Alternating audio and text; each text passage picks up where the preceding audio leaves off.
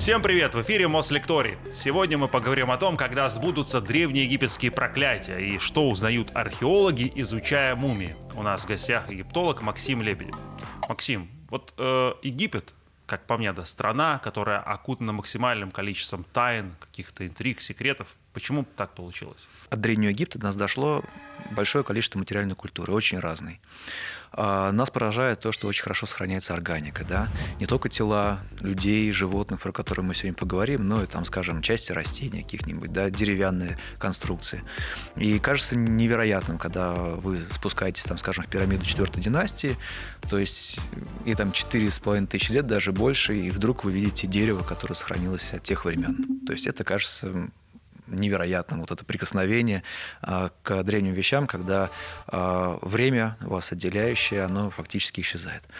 А, потом очень необычный язык, да, такой загадочный, состоящий вроде бы как из знакомых знаков. А, каждый иероглиф он изображает реально существующий какой-то объект, неважно, живое существо или какой-то какой предмет, с одной стороны. С другой стороны, ну, читать это реально сложно. То есть этому люди обучаются. Там базовый курс — это два года обучения в университете. И 700 основных знаков, которые нужно будет выучить за это время.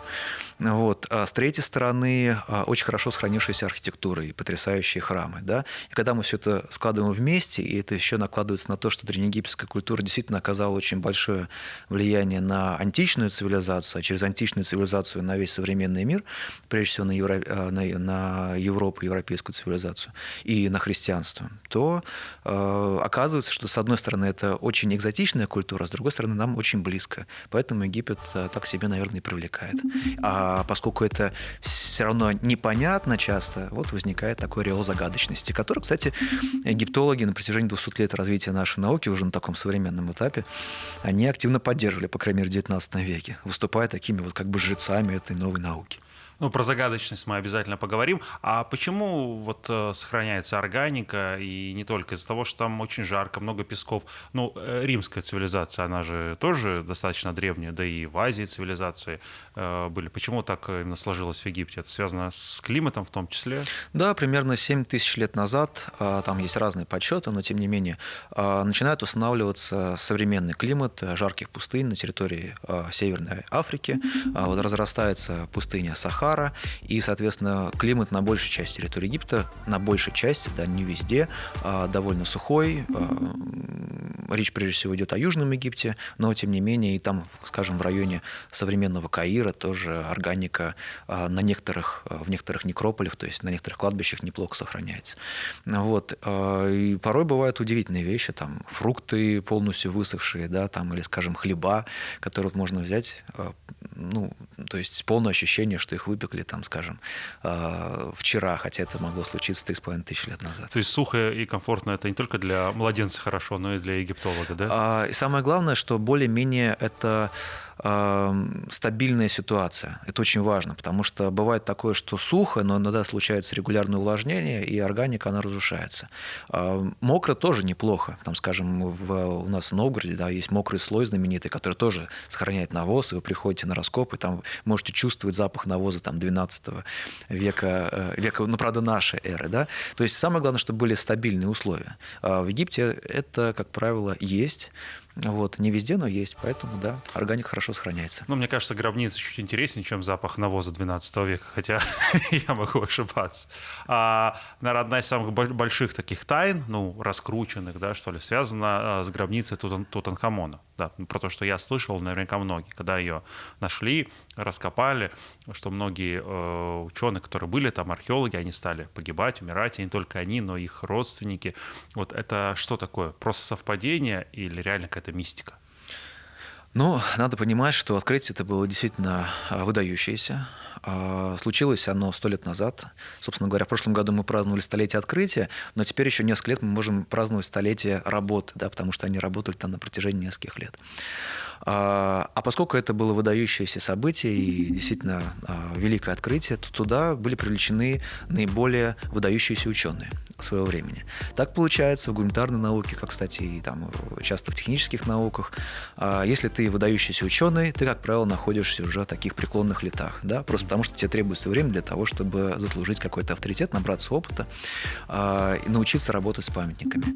И понятно, что костяк той команды, которая работала в гробнице Нахамон, это все были люди а, довольно преклонного возраста для своего времени. Надо понимать, что речь идет об эпохе еще до, э, там, до антибиотиков, да, до широкого их внедрения. И, э, в общем, далеко не случайно, что в течение там, 10-15 лет э, многие из тех людей, которые приняли участие, выдающихся египтологов, которые приняли участие в работах, они постепенно ушли. Не только египтологов, там был технический персонал, люди вообще, которые посещали э, гробницу Нахамона во время ее э, во время работ непосредственно там. Ну, я должен напомнить, что э, египетское правительство, естественно, хотело как можно быстрее осуществить доступ туда туристов, таких VIP-персон, и поэтому э, археологам порой порой приходилось работать в очень сложных условиях. То есть они реально а, фиксировали какие-то вещи, вытаскивали их, и тут же заходили туристы.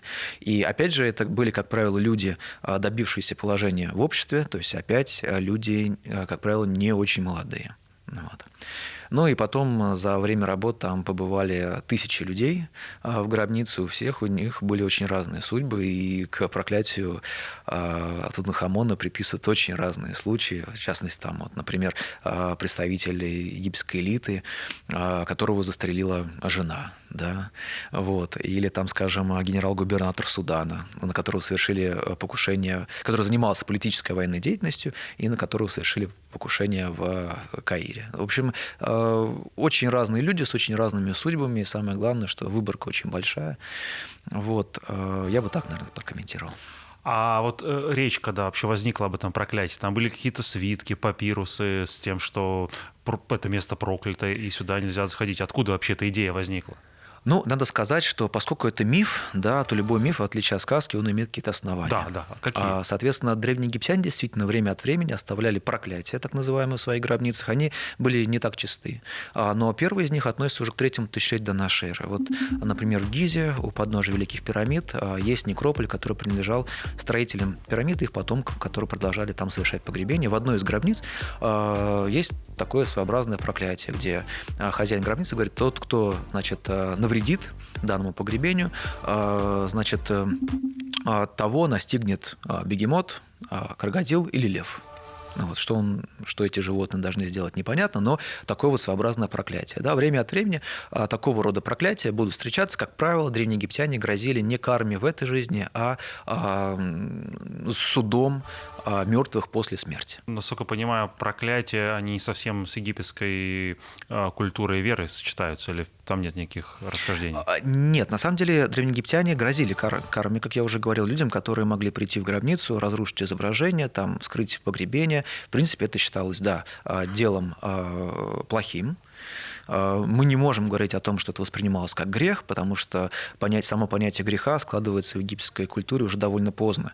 А мы об этом можем уверенно говорить только с первого тысячелетия до нашей эры, когда Египет, собственно говоря, находился уже на закате своей, а, своей истории, да, египетская цивилизация вступила в эпоху заката.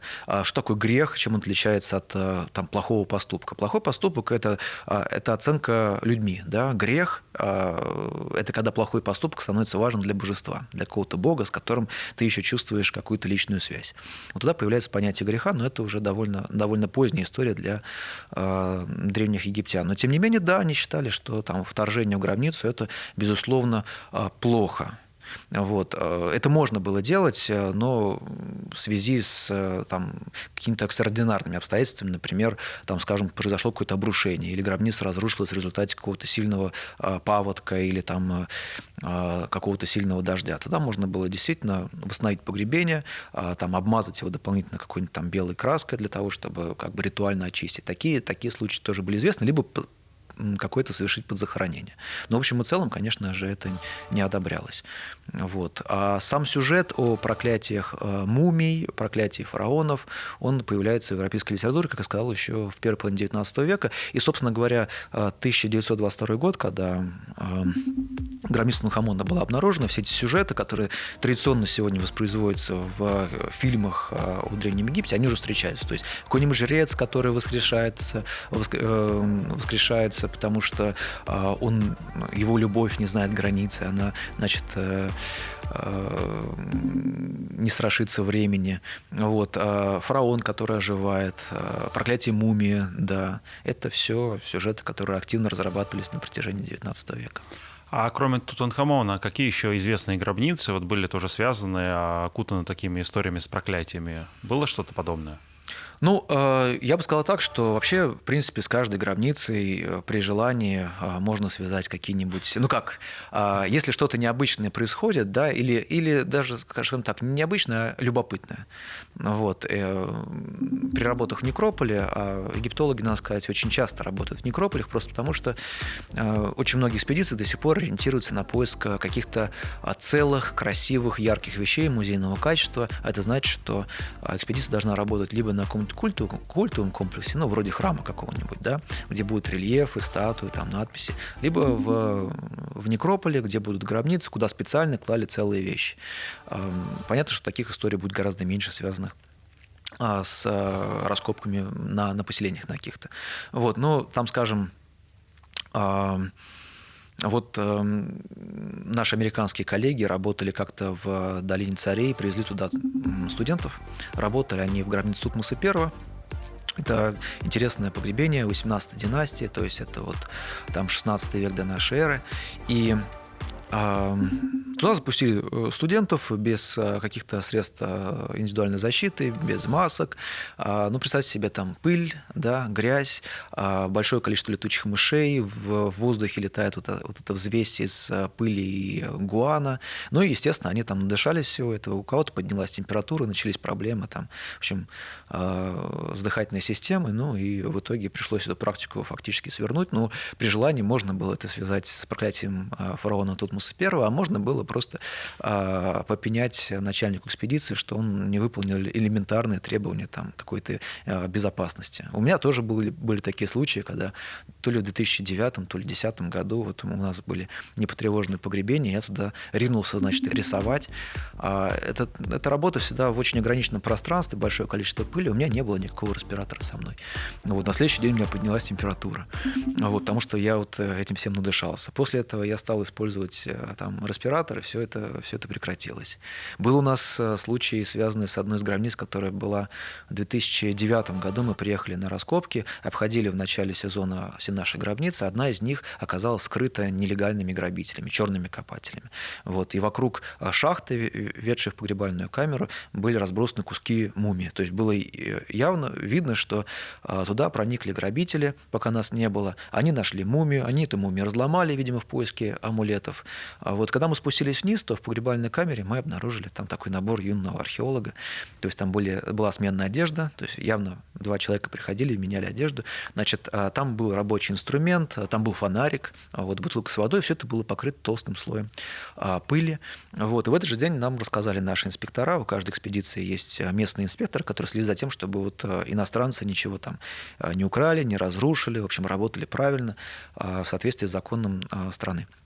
Значит, а, и он рассказал, что вот буквально месяц, а, за месяц до нашего приезда а, напротив нашего раскопа там расположены дома, и в этих, под этими домами продолжается некрополь, в том числе третьего тысячелетия до нашей эры. И время от времени люди, которые живут в этих домах, если у них заканчиваются там деньги или они хотят попытать удачу, они начинают копать под этими под домами, и в одном случае они выкопали практически все, что было под фундаментом, и дом рухнул, и погреб там то ли 5, то ли 6 человек погибло. Видимо, среди тех людей, которые которые там погибли, были люди, которые разграбили нашу гробницу, то есть разрушили мумию. При желании можно а, связать это с проклятием данной мумии. Да? А, вот, потому что толстый слой пыли, они туда не вернулись. А, можно предположить, что они как раз в этом доме напротив, а, напротив и, и погибли. Но, как часто бывает а, в науке и в жизни, после не значит в результате.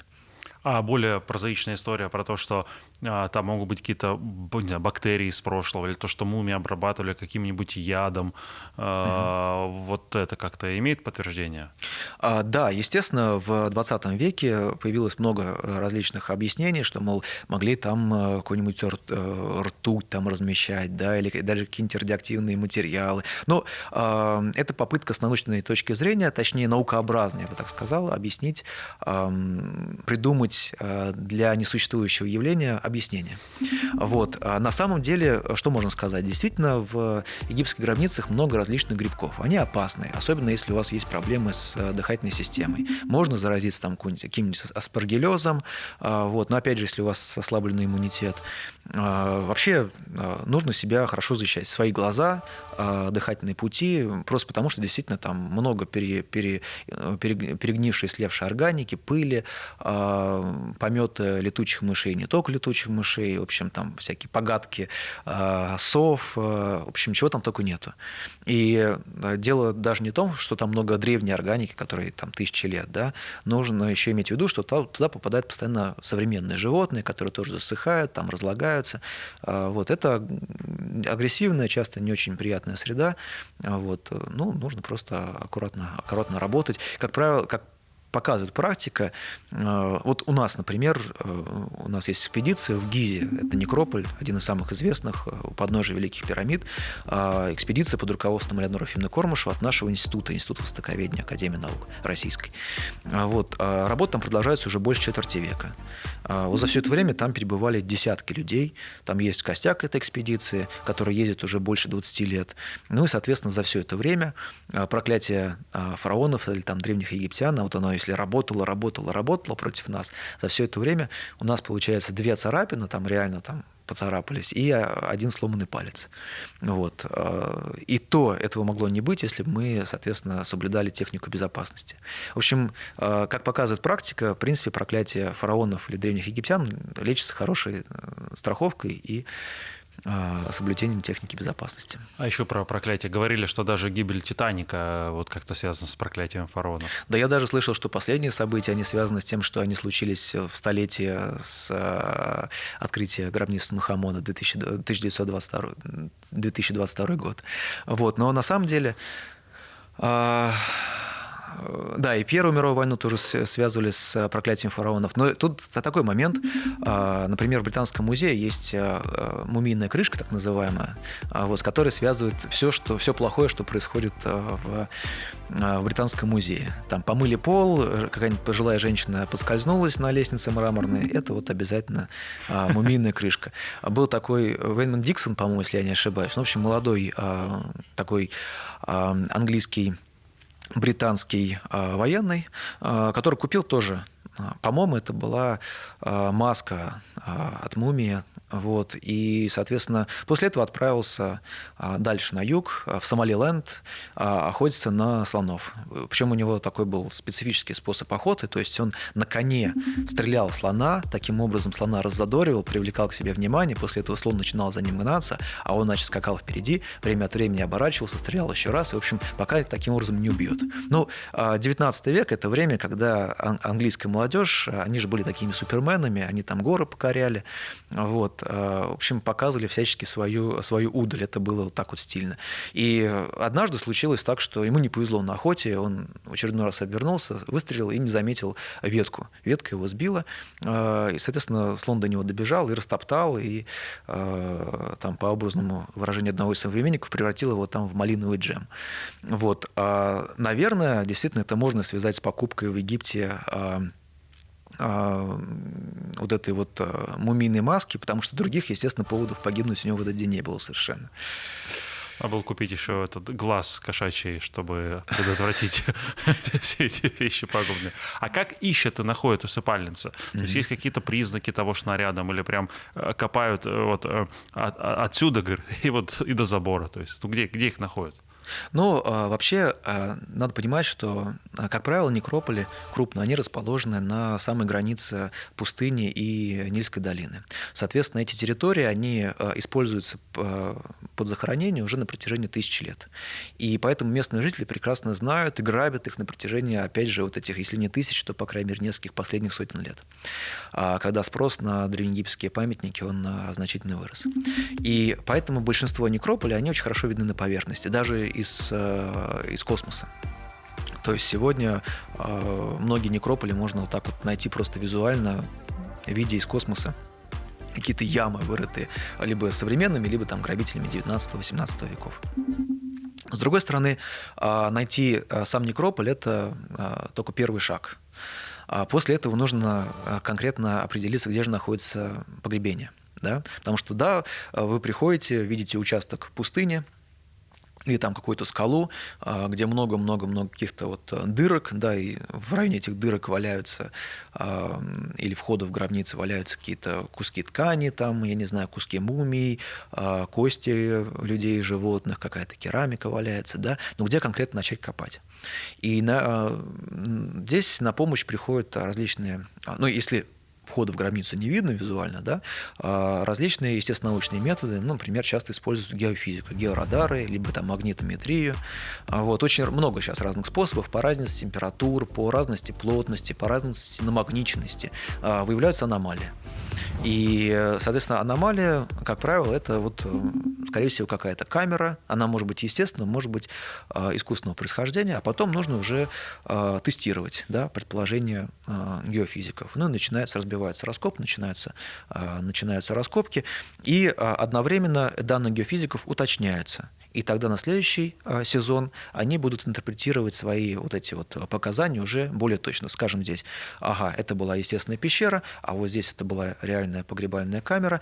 А, мы приносим свои результаты геофизикам, и они могут переинтерпретировать какие-то свои данные и на следующий сезон уже быть э, более точными. Ну, часто такое бывает, что, а, например, геофизики говорят, здесь, скорее всего, песок, шахта, ведущая на глубину, там, скажем, 4-5 метров. Вы начинаете копать, оказывается, что там не только песок, но еще какая-нибудь супись мокрая внизу, и шахта там, скажем, не 4-5 метров, а 8 метров а, вы приносите, говорите, слушайте, все, все правильно, по плану все верно, но вы немножко ошиблись, во-первых, в материале, который заполняет, а во-вторых, в глубине. Ага, они смотрят, ага, понятно, мы ошиблись, потому что внизу были более плотные, более мокрые слои. Вот. Хорошо, для этого конкретного некрополя мы немножко переинтерпретируем наши данные. Вот и таким образом постепенно-постепенно вот э, в таком симбиозе а, гуманитариев, а, и археологов, да, с одной стороны, и, а, естественно, научных специалистов с другой стороны, а, вот эти данные становятся все более и более точными, и, соответственно, мы все более эффективно тратим те ресурсы, которые у нас есть. Раскопки – это дело дорогое, с одной стороны, с другой стороны, все сезоны, они очень сильно ограничены по времени, но максимум, что мы можем себе позволить сегодня, ну, вот российские экспедиции в основном работают месяц-два. А почему? Что, с чем связана сезонность? Температуры а, или что? Ну, с одной стороны, да. Э, европейцы, североамериканцы, японцы предпочитают работать все-таки а, в условиях а, не очень жарких. Соответственно, для Египта большинство экспедиций начинает работать не раньше сентября, второй половины сентября, как правило, ну и заканчиваются раскопки обычно к апрелю. Вот. Хотя у меня был опыт там работы и в июне в Египте, и в мае в Египте, но нельзя сказать, что это очень, очень приятно, особенно если ты находишься на какой-то большой глубине глубине. Вот. Это с одной стороны. С другой стороны, естественно, финансирование.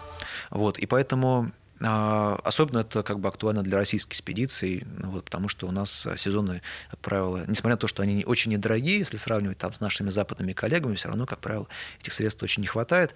Вот. И в любом случае получается, что время на раскопе, оно очень дорого. Соответственно, его нужно использовать максимально эффективно. Это, с одной стороны, ведет к очень значительной подготовительной работе здесь, там, в Москве.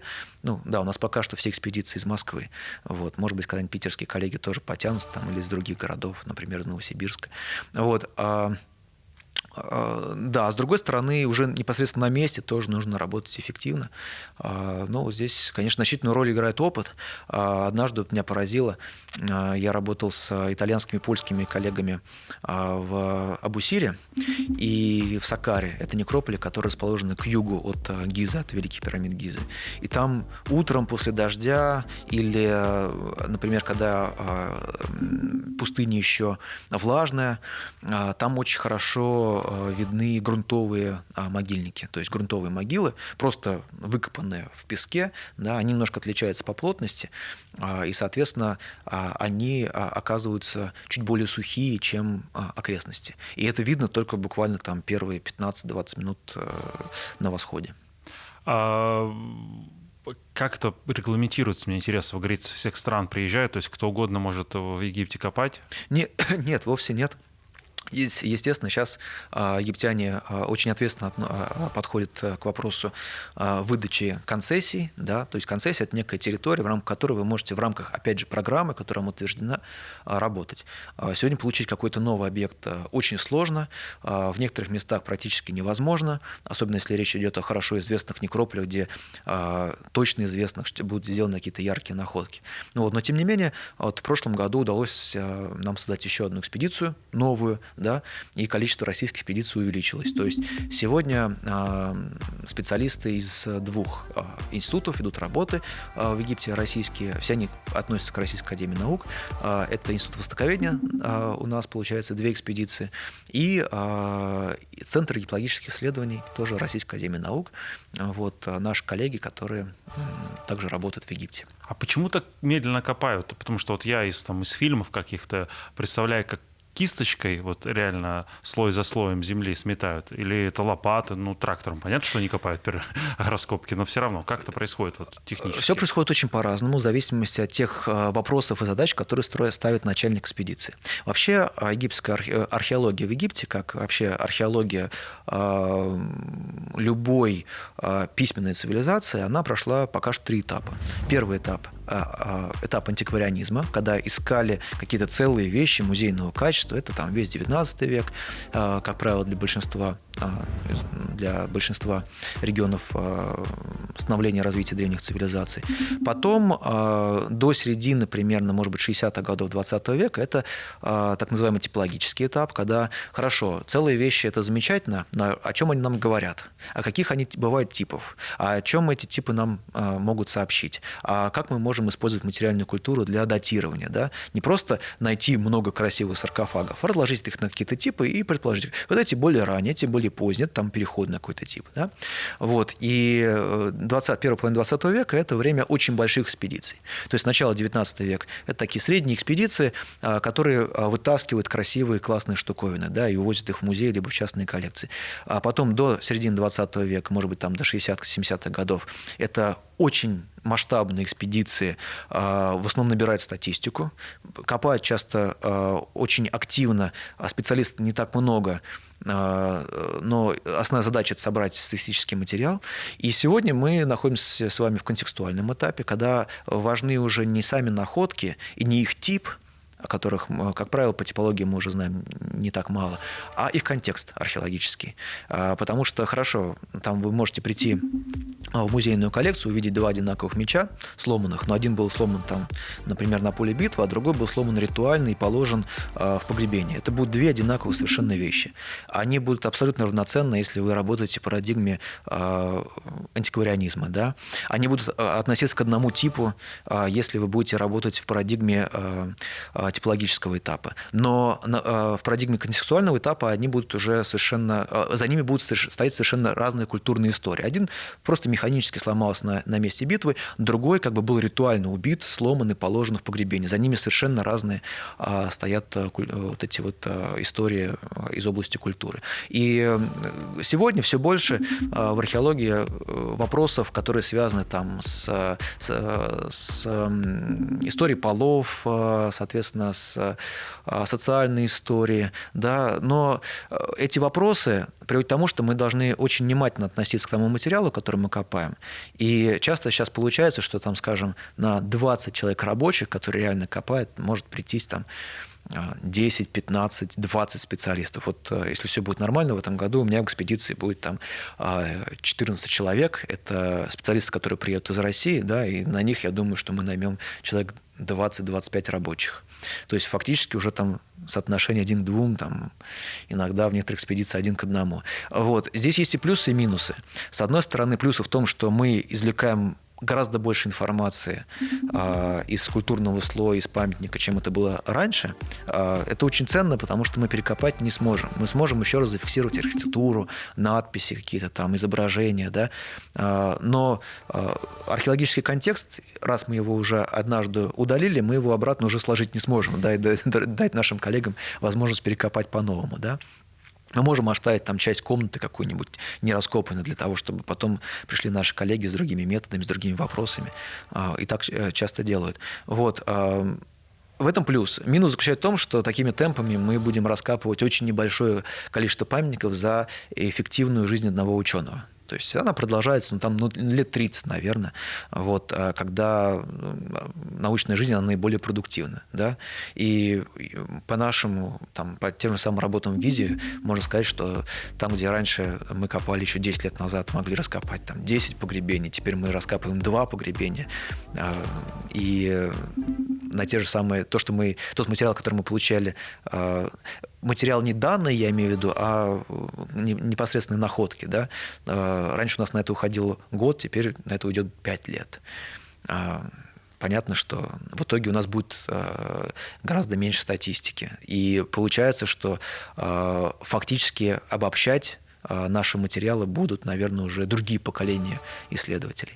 А современная технология, не знаю, какой-нибудь 3D-сканер, разве он не помогает вот буквально увидеть э, и вот копать в нужную сторону? Какие-то вот технологии, они же сто лет назад были абсолютно другие. А... То, что Стонера 10 лет назад.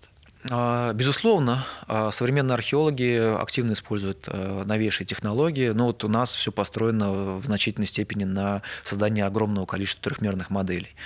Другое дело, что интерпретация, да, она рождается уже на острие вашего мастерка, которым вы расчищаете. Потому что вы решите... Вот как работает археолог? Он работает как скульптор. Он по каким-то а, признакам решает, а, что, например, начался новый слой, да, я его убираю. А вот, я убираю лишнее до следующего какого-то момента, который достоин того, чтобы быть зафиксированным. Например, я убираю песок, пока не дохожу до развала какой-нибудь керамики, там расплющенный какой-нибудь сосуд. Его стоит зафиксировать, да? то есть позвать специалиста, который его сфотографирует, зарисует. Да? Почему я не делаю этого на сантиметр выше или на сантиметр ниже? Почему я решаю вот именно в этот момент? Это мое понимание памятника. Вот я решил, что это важно. Да? А все, что до этого было, я убрал с минимальной какой-то фиксацией. Я могу там описать как-то в дневнике, да? но каждый миллиметр мы не будем фотографировать и создавать для этого трехмерную модель. Вот. Мы можем ошибаться, потому что и мы регулярно, регулярно ошибаемся, а, потому что то, что мы можем воспринимать как один слой, там, под микроскопом для человека, который работает с микростратиграфией, это будет, а, скажем, серия а, слоев, которые накопились в течение времени, там, сезонные какие-то наслоения. Да? Для нас это может быть, вот мы приходим, нашли пол какой-нибудь там глинобитный, да, в доме. И мы считаем, а, это пол.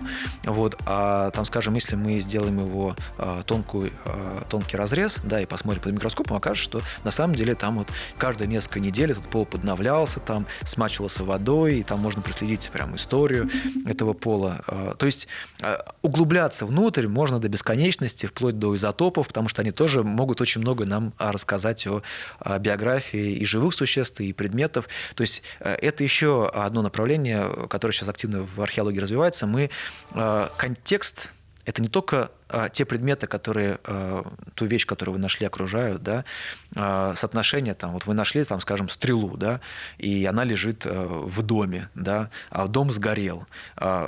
Это археологический контекст. Но углубившись э, внутрь, так сказать, да, мы можем сказать, из какого материала была сделана эта стрела, вот, откуда происходит а, данная руда, а, как, какие методы обработки использовались древними, древними мастерами по металлу.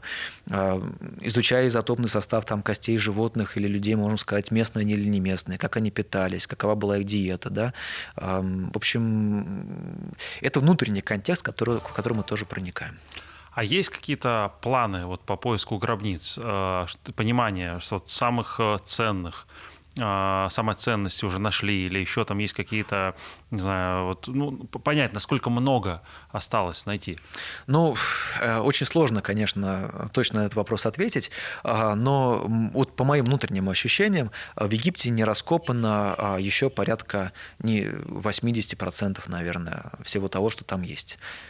Не, ну самые, самую какую-то знать, условно говоря, египетскую уже нашли, вот э, там, где действительно были какие-то ценные, там, не знаю, золото, какие-то ценности а, материальные. Такие. Я бы так сказал, что э, наиболее яркие открытия, а, точнее так, наиболее яркие находки – наверное, в низкой долине уже сделано. Это не означает, что мы не находим непотревоженных погребений, в том числе там, с золотыми там, какими-то украшениями, там, погребальным инвентарем. Это каждый год случается. Каждый год наши, особенно египетские коллеги, объявляют о том, что вот тут нашли 100, тут 100, 120, тут 160 саркофагов вот, с мумиями. Все они, как правило, не потревожены. Вот. А, но это наиболее яркие находки. А что касается наиболее ярких открытий, как раз, то они еще впереди. А, потому что открытия в 21 веке, они будут прежде всего делаться на, на статистике, на очень подробном изучении контекста. И действительно мы, я уверен, что за 21 век мы очень серьезно продвинемся в нашем понимании древнеегипетского общества, древнеегипетской культуры, а, тех вмещающих ландшафтов, в которых они жили, того климата, а, и как он менялся с течением времени, в котором они жили. Я бы так сказал. То есть время ярких а находок, как правило, э, в основном прошло, время ярких открытий только впереди. Оптимистично. К мумиям а, давайте mm-hmm. чуть перейдем. Вообще, что такое мумия? Откуда это слово а, пошло? Египтяне первые придумали вот так вот мумифицировать э, людей? А мумия и вообще изначально это слово персидского происхождения а, и, соответственно, использовалось для обозначения а, смолы битума, да, который добывался вот в районе Персидского залива. А путешественники, которые бывали и в Персии, и в Египте, они, э, для них э, устраивалась некая параллель между вот, эти, вот, это вот, э, вот этим битумом, да, особенно застывшим, и теми смолами, которые использовались при мумифицировании древнеегипетских тел, собственно говоря, для изготовления мумий. Соответственно, смола называется, или битум называется мумия, да, это название было перенесено на тот материал, те смолы, которые использовались при изготовлении древнеегипетских мумий, и потом на сами древнеегипетские мумии. И вот, собственно говоря, а, получилось... Э, сегодня мы их называем мумиями. А, мум, а, опять же, в персидском языке это что-то вроде воска, да, вот некая субстанция. Вот, поскольку, соответственно, мумия персидская активно использовалась в народной медицине, и ходили легенды чудодействия данного вещества, то возникла идея о том, что э, древнеегипетские мумии, которых было гораздо-гораздо больше, они были гораздо более доступны, их тоже можно использовать в медицине. Поэтому частички вот этих тел забальзамированных египтян, их активно использовали и в традиционной арабской медицине, и потом там в в европейской медицине. Из них делали краски, в общем, чего только не делали, да. А каким образом происходил процесс вот этой мумификации и зачем они, собственно, это делали? Скажем так, мумия – это ведь а, не просто тело, да, это, это сохраненные каким-то образом а, мягкие ткани. Они могут сохраниться естественным образом, тогда это будет естественная мумия. Они могут сохраниться э, в результате каких-то искусственных манипуляций. Вот. Изначально египтяне столкнулись с естественными мумиями, они делали погребение в жарком вот этом горячем песке а, пустыни, а, который а, оттягивал на себя влагу, содержащуюся в теле, и как бы тело естественным образом высушивалось, время от времени такие тела обнажались, результате там грабительской какой-то деятельности, либо просто перемещения там каких-нибудь дюн. Да, египтяне это подмечали. Вот, они видели, что порой тела сохраняются настолько хорошо, что даже можно было бы при желании узнать этого человека. Вот. И у них появляется э, представление о том, что а, тело э, является а, вместилищем части человеческой сущности, души. А, вот, и появляется идея о том, что хорошо бы, наверное, все тела таким образом сохранять. Но дело заключается в том, что если вы, речь заходит об элитных погребениях, вот все эти простые ямы, сделанные в песке, это все в основном все-таки для простых людей. а, чем а, дальше развивалось древнегипетское общество, тем, чем дальше развивалось престижное потребление, тем больше а, масштабнее становились гробницы. Как правило, это приводило к тому, что делали какую-нибудь глубокую шахту. Там, чем глубже шахта, тем лучше как бы закрыто погребение, да, потому что замок они не могли повесить, но если шахта глубокая, ее просто долго будет копать. Вот. А там, как правило, уже начинаются грунтовые воды, там сыро, и они заметили, что ну, тут тела не сохраняются. И тогда возник вопрос, хорошо, а как мы сможем сохранять э, тела наших э, представителей нашей элиты. И начали они экспериментировать. Сначала у них ничего не получалось, э, иногда они махали рукой и, и решали этот вопрос кардинальным образом. То есть они очищали кости от, а, наоборот, от всех мягких тканей, а потом э, всю это, каждую косточку отдельно э, пеленали и делали такую вроде куклы. Причем сверху могли ее покрыть штукатуркой, расписать, в общем, придать совершенно жизненный облик, э, сделать еще маску какую-нибудь такую портретную, и вообще будет прям человек прям вот ну, душа узнает, по крайней мере, да, вот, а могли пойти по другому пути, начать вынимать внутренности, потому что в них много влаги, а, мозг, причем внутренности, как правило, из брюшной полости -то их а, даже отдельно бальзамировали и сохраняли, а что касается мозга, древнегиптяне не понимали, для чего он нужен, вместилищем разума они полагали сердце, вот, а, поэтому мозг часто просто-напросто выкидывали. Вот, но уже в третьем тысячелетии до нашей эры у нас есть довольно много примеров попыток вот такой, такой мумификации, иногда мумии получались очень успешные. Но вообще считается, что рассвет искусства бальзамирования, мумификации, он приходится уже на эпоху Нового Царства. Это время там, Рамзеса II, Тутанхамона, а, то есть время создания Египетской империи. Это примерно 3,5 тысяч лет назад. К этому времени а, там, 3500, 3300 а, лет назад, когда создавались наиболее удачные, удачные мумии. А сегодня вот этот состав, которым пропитывался, обрабатывался человек, он э, известен, его можно а, восстановить? Они всегда были очень разные, на самом деле. Да, сегодня э, э, проводят регулярные исследования такого, таких мумий и на территории Египта, и в коллекциях ведущих музеев за пределами Египта, в том числе у нас там в Пушском музее проводился такой анализ неоднократно. Со временем и в зависимости от достатка тех людей, которые заказывали мумификацию, эти составы менялись. Вот. Но, как правило, это, да, там есть и битум, там есть и различные смолы хвойных растений, которые, как правило, импортировались а, из, а, с территории современного Ливана или Кипра. Вот. Различные масла использовались, а потом а, натрон, то есть а, сода а, тоже использовалась по мумификации. В общем, более-менее для каждого периода уже сейчас составы этих вещей известны. Более того, интересно, что в последнее время стали находить так называемые э, мастерские бальзамировщиков, либо тайники бальзамировщиков. Иногда э, в, них содерж... Э, в них обнаруживают сосуды с подписанными египетскими названиями всех этих веществ. веществ. Да. Дело в том, что у нас сохранилось много папирусов, ну как немного, но они есть, да, которые описывают те ингредиенты, которые используются по мумификации, но мы очень часто не можем их сопоставить с... Вот у нас есть данные химического анализа, да, и у нас есть э, э, древнегипетские названия да, но шанс сопоставить их, э, он предоставляется не так часто. В последнее время вот стали э, время от времени вот эти э, мастерские бальзамировщиков обнаружить, там есть сосуды, там прям подписано, что за вещество, и в, и в этом сосуде есть это вещество. Соответственно, сегодня мы уже можем и вот эту лексику сопоставить с реальными веществами, это очень, это, очень, это очень здорово. А мумифицировали только людей или, например, животных тоже? Кого только не мумифицировали. Даже вот недавно наши египетские коллеги нашли мумии скоробеев, хотя, казалось бы, ну, жуков, навоз, навозных жуков, да. Они там тоже были запеленуты, вот это, в, в общем, да. Очень ценный с, с маленькими такими саркофажиками, ну, вот, с гробиками. А, вот, а, да, действительно, делали много мумий, а, в том числе животных. А, иногда, ну, иногда это какие-нибудь любимцы, которых могли похоронить там вместе с, а, с людьми. Вот. Но вообще мумии животных были нескольких типов. Во-первых, это мумии священных животных, реально священных животных, например, мумии аписов. Это были священные быки, а, которые были тесно связаны с а, богом, главным богом а, древнейшей столицы Египта Мемфиса, богом Птахом, который создал весь этот мир с помощью слова, как христианский бог фактически. Вот.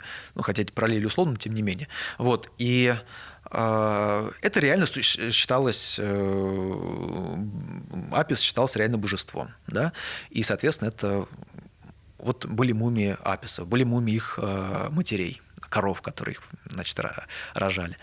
Вот. А потом были вативные мумии, так называемые, то есть мумии, которые приносились дар Богу. Это всякие там э, шакалы, собаки, павианы, соколы, ибисы, кого только, опять же, не бальзамировали. Их невмоны, то есть э, кто у нас в реке Тикитави был, кем?